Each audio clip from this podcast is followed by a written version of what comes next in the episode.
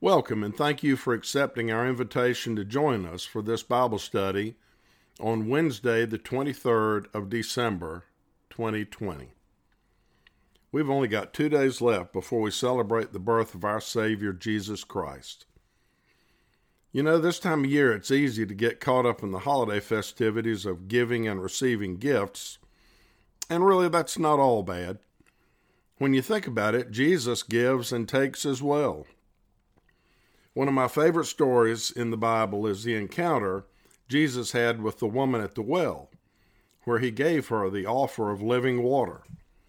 Jesus also removed, or if you will, took the scales from the eyes of the man that was blind from birth, and he restored his sight. Now let us begin in the name of the Father, and of the Son, and of the Holy Spirit. Amen. Peace be with you. Let us pray. Dear Heavenly Father and Creator of the heavens and earth, we thank you for the gift of your Son, Jesus. And Lord, we also thank you for your Holy Spirit. Help us, O Lord, to be thankful every day for these gifts you have given us. Open our hearts and our minds with your holy word, and through that word we ask that you strengthen our relationship with Jesus. We ask this in Jesus' name. Amen. The title for this Bible study and reflection today is Give and Take. As we journey together today through God's Word and my reflection, it's my hope that we get a clearer picture of the Father and the Son and the Holy Spirit working in concert to give us what we need for our renewal and remove from us that which may be hindering our renewal. Jesus takes away the sin of the world. In the book of John, let's listen to what John the Baptist had to say about Jesus. And I'm reading for, excuse me, from the book of John, chapter one, verse twenty-nine. The next day, John saw Jesus coming toward him and said, "Look, the Lamb of God, who takes away the sin of the world." You know, Jesus also gives us hope, as evidenced by what Jesus said in the book of Matthew. The next reading is from Matthew chapter nineteen, verses twenty-eight through thirty. Here is the reading. Jesus said to them, "Truly I tell you, at the renewal of all things, when the Son of Man sits on his glorious throne, you who have followed me will also sit on twelve thrones, judging the twelve tribes of Israel. And everyone who has left houses or brothers or sisters or father or mother or wife or children or fields for my sake will receive a hundred times as much and will inherit eternal life. But many who are first will be last, and many who are last will be first." Most of you know that I am a builder by profession, and I've always been interested in the account of the temple built by Solomon. In my business, more often than not, my projects are guided by plans and specifications prepared by architects and planners in advance of a building project. In Solomon's case, his architect and planner was God. Solomon received exact measurements for the temple, as well as details and specific building materials that were to be used.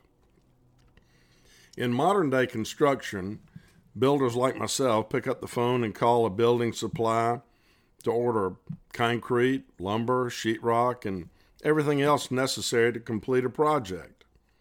In Solomon's case, he relied on what was native to the area, but he also did import materials as well.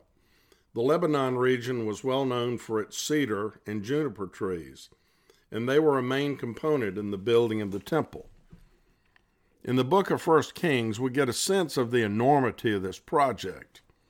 In this reading, the king of Tyre was Hiram, and when he learned of Solomon's plan to build a temple, he reached out to him and offered help with supplying building materials. Here is the reading from the book of First Kings, chapter five, verses ten through sixteen. In this way, Hiram kept Solomon supplied with all the cedar and juniper logs he wanted, and Solomon gave Hiram twenty thousand cores of wheat as food for his household, in addition to twenty thousand baths of pressed olive oil. Solomon continued to do this for Hiram year after year. The Lord gave Solomon wisdom, just as he had promised him. There were peaceful relations between Hiram and Solomon, and the two of them made a treaty. King Solomon conscripted laborers from all Israel, thirty thousand men. He sent them off to Lebanon in shifts of ten thousand a month, so that they spent one month in Lebanon and two months at home. Adoniram was in charge of the forced labor. Solomon had seventy thousand carriers and eighty thousand stonecutters in the hills, as well as three thousand three hundred foremen who supervised the project and directed the workers. Wow. This was quite an undertaking, to say the least. And the amount of building materials that had to be brought to the site was almost beyond comprehension. Solomon spent seven years building the temple. I'm reminded of my trip to the Holy Land in late twenty eighteen. I accompanied Pastor Metz and Christina, along with others, on this once-of-a-lifetime trip. This was without a doubt one of the most meaningful trips I have ever taken in my life. The majority of our time during the trip was spent in Israel, but we did carve out two days where we spent time in the country of Jordan. Our side trip to Jordan was a visit to an area called Petra. The word Petra in Greek means rock. This area truly is one of the wonders of the world. The city is a honeycomb of hand-hewn caves, temples, and tombs carved from pink sandstone in the high desert of Jordan. All this occurred some two thousand years ago. Hidden by time and shifting sand, Petra tells of a lost civilization. Little is known about the Nabataeans, a nomadic desert people whose kingdom rose up from the cliffs and peaks. Petra grew into the Nabataeans' most prominent city, linking camel caravans between the Mediterranean and Arabian seas from Egypt to Syria and beyond to Greece. Control of water sources and an almost magic ability to vanish into the cleft rocks ensured the Nabataeans remained unconquered for centuries. One of the most famous carved structures in Petra is called the Treasury. The reason it was called the Treasury is because later generations thought there was treasure hidden in some of the sandstone carvings. This theory was found to be untrue at the expense of some of the carvings being damaged as looters searched for treasure. They ultimately found none. The Treasury is one of the sites that appeared in the film Indiana Jones and the Last Crusade. You may remember that. It is mammoth in size when you consider it was all sculpted by hand. It is eighty-three feet wide and one hundred twenty-eight feet tall. The thing that struck me most about Petra and the Treasury was it required no building materials to be delivered to the site. The Nabataeans used the existing pink rock as their building material, but instead of adding to it, they took away from it to create beautiful structures. To visit the site required a seven-mile round trip. At the end of the day, when we returned to our hotel, I had time to rest and reflect what I'd seen and what it meant to me that day. As we all know from Scripture, God has a plan. And while we do not know everything about God's plan, we do know that it is perfect.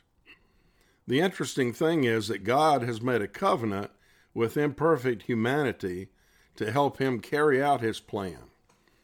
As I pondered what I'd seen that day, a picture of Jesus came to mind as he takes away the sin of the world and renews us day by day.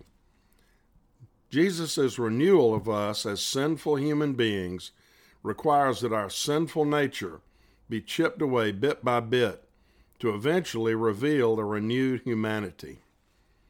When I witnessed the beauty of the structure that had been carved out of those craggy rose-colored rocks, it reminded me of what Jesus does for us in our lives.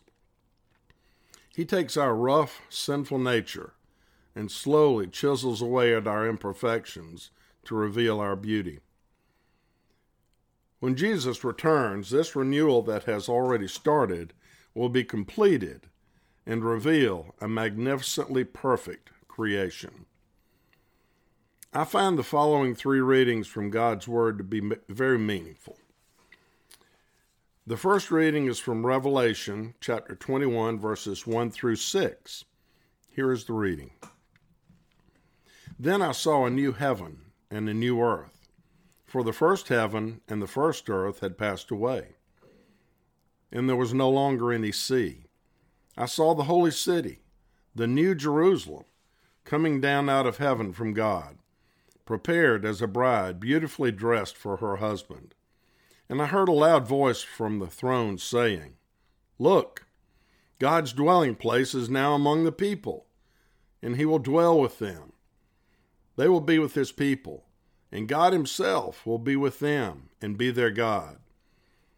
He will wipe away every tear from their eyes.